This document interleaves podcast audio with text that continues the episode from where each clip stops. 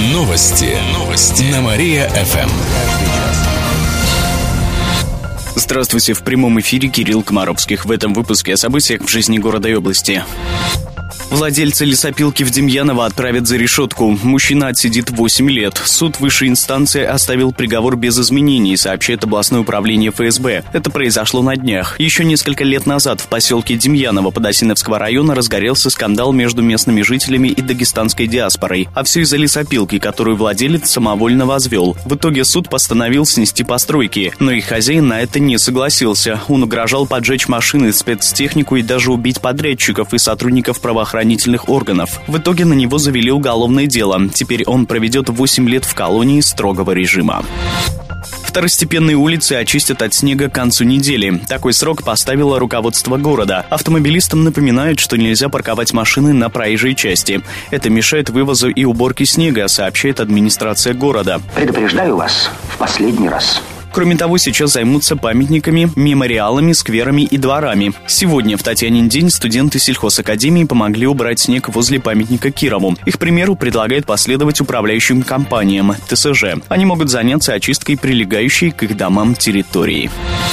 Кировский хоккеист сыграет на первенстве мира. Дмитрий Барбаков вошел в состав сборной России для участия в первенстве мира среди хоккеистов не старше 19 лет. Молодчина, как ты меня обрадовал.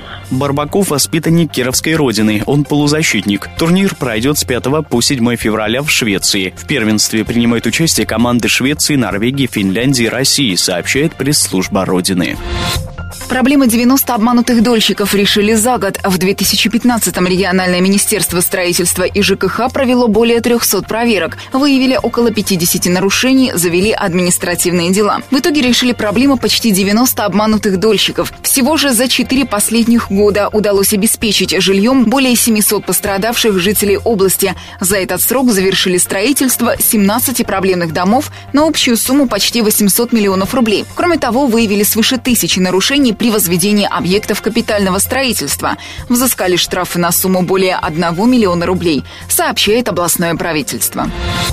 Подростков проверят на наркотики. В регионе проведут анонимное тестирование учеников 7-11 классов. Оно стартует в конце февраля и продлится несколько дней. Также тест напишут в техникумах и училищах. Ребят расспросят об употреблении наркотиков. А результаты станут известны через месяц. Их направят в областной Минздрав, сообщают в региональном правительстве. Результаты помогут составить общую картину об употреблении запрещенных веществ. Помимо этого, с родителями и детьми проведут профилактические классные часы. Добавим, что анонимное тестирование школьников проведут по всей стране.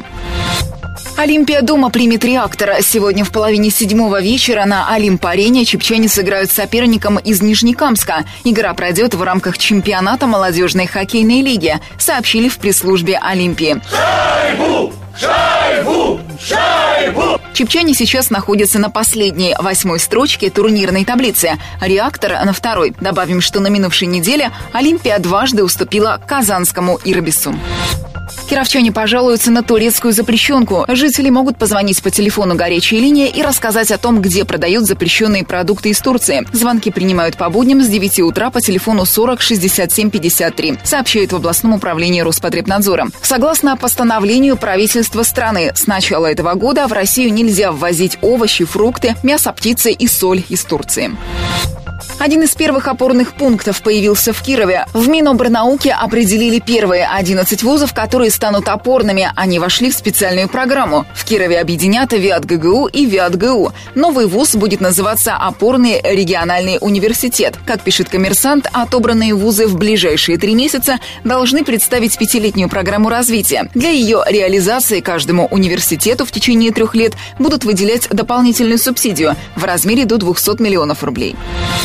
Детский мир придется объезжать. Все потому, что на улице Комсомольской будут строить канализационную сеть. Движение транспорта временно ограничили с сегодняшнего утра. В город администрации отметили, что проезд откроют в следующий вторник.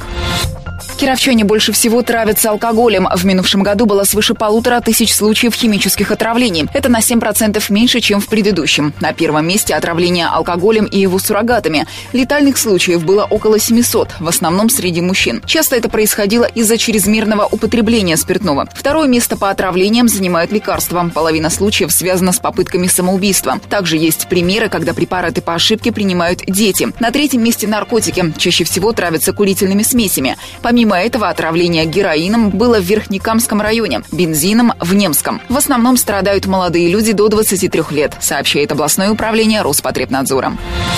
Угонщика с гитарой привлек снегоход. На днях в Шабалинском районе 24-летний молодой человек вскрыл два гаража. Из одного он украл сани для снегохода и канистру с бензином, из другого сам снегоход. Заправил его и поехал кататься. Но, по-видимому, наехал на камень и повредил гусеницу, после чего бросил снегоход на улице, а в нем забыл гитару. Оказалось, что этот злоумышленник уже второй раз угоняет этот же снегоход у владельца. При этом ранее молодого человека уже за это судили. Сейчас на него завели уголовные дела, сообщает областное управление МВД.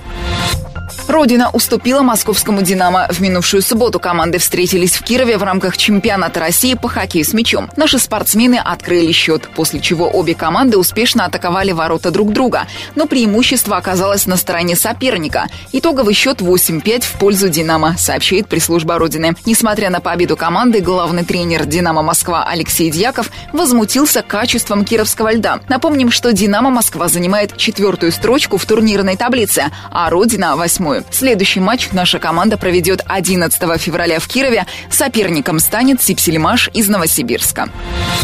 Неделя в Кирове выдастся морозной. По прогнозам метеосайтов, до среды в городе будет держаться температура минус 20. Пойдет небольшой снег. В четверг потеплеет до минус 15, а к выходным столбик термометра поднимется до минус 3. Обещают снегопады, в воскресенье снег с дождем.